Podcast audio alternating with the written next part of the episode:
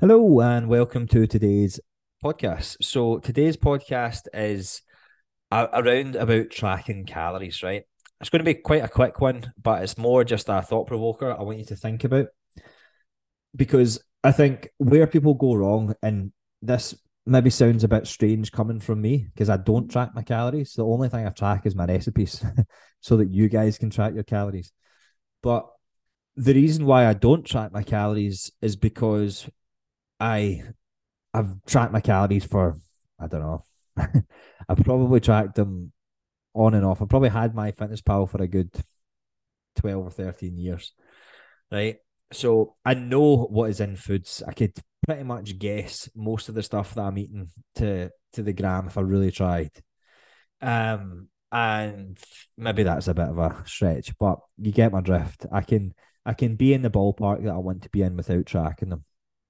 That being said, I still definitely convince myself of stories sometimes that I am in a deficit when I'm absolutely not. And I can tell by either my weight not changing or my physique not changing. Um, and that is definitely something that a lot of people do. And if I do that with 13 years on MyFitnessPal, do you think that two or three weeks on MyFitnessPal yourself, you justify not tracking your food? Unfortunately, not, right? Do you have to not track your food? Or do you have to track your food to get a result? No. But is it a smart idea? Yeah, for most people it is. Yes, you can say that anything with too much is is going to be um, detrimental because you got overly obsessed with it. But I don't see that happening too much with too many people. It does with some, and you're going to upset some people by saying this, right? But regardless of what I say, I'm always going to upset someone. But what you need to look at here is how much, how aware are you of your food? And see, once you start to become more and more aware, you can start to maybe take yourself away from tracking calories. I would get the result first, but I would take yourself gradually take yourself away from tracking calories, but put some put some like sub subconscious rules in place when whenever you're doing things. So put some subconscious rules and routines in place versus just not tracking calories and thinking that you're going to intuitively eat. It doesn't make sense to me to intuitively eat to lose weight because intuitively you do not want to stay in a calorie deficit because a calorie deficit is in essence starving your body. You're starving yourself if you put yourself in a calorie deficit. You're you are. So that is literally how you lose body fat because your body is in a state of starvation that it has to go into its fat stores, which is the stored energy, in order to lose it and or, or order to use it. So this is where you can't intuitively eat and you almost need to go against your better judgment in order to be in a deficit. So regardless of whether you're eating healthy or not, you'll intuitively just eat in a either a surplus or maintenance. Whether you're in a deficit one day and a surplus the other day, intuitively you'll be somewhere around maintenance, if not above. So doesn't make sense. You really, if you're really wanting to do it without tracking calories, you really need to set stringent um, rules in place if you want to be in a deficit without tracking calories. And this, I'll give you an example. You set, let's say you set four rules. I'll give you four rules, and you want to make it as easy as possible. Okay, you, you have two meals a day.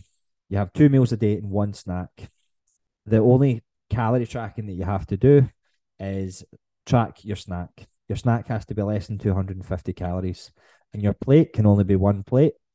And that plate has to be predominantly made up of protein and vegetables, and about a third of the plate of carbs, right? You would find it very difficult unless you drizzled it all in oil. Um, you would find it very difficult not to probably put yourself in a deficit for that because chances are that meal is probably anywhere around the region of five to eight hundred calories at max. Um, especially if you're not kind of putting it in a creamy sauce and all that sort of stuff, right? But if that's the the makeup of your your plates plus your your um snacks that are under 250 calories, chances are, but you, you probably won't stick to that. That's the thing. But you do need to set these things in place. So if you said I'm going to do that, I'm going to make sure that I get out an hour's walk every single day. I'm going to make sure that every single week I train three or four times a week. I'm going to make sure also that I track my date, uh, my weight on a daily basis. If you do those four things, I've just literally told you a transformation program. That is literally what to do. There you go. I probably actually I should probably just refund all my clients now and just say that's what to do. Well done. Hey, but you don't you pay for implementation at the end of the day, right? Accountability. But that is the bare bones of how to get a result. And if you don't want to track your calories, there you go. That is how to do it. But the chances are you won't stick to that because you give yourself too much leeway. You tell yourself too many stories. Because if I do it, I can guarantee you do as well. So if you're not tracking your calories right now, aim for like getting a specific amount of calories tracked in a row, like uh, days in a row of tracking your calories. Could be 10 days, 14 days, something like that. We tend to work quite habitually. 21 days probably be best um, because some research shows that 21 days obviously build, build a habit. Um, but regardless, if you were to track your calories, say for 21 days in a row, I can guarantee you, you kind of automatically start to want to track them after that because you're in that habit anyway. So, just something to consider with tracking your calories, especially as we go into the new year. Either set yourself some concrete rules or just pull your socks up and start tracking them for a specific amount of time.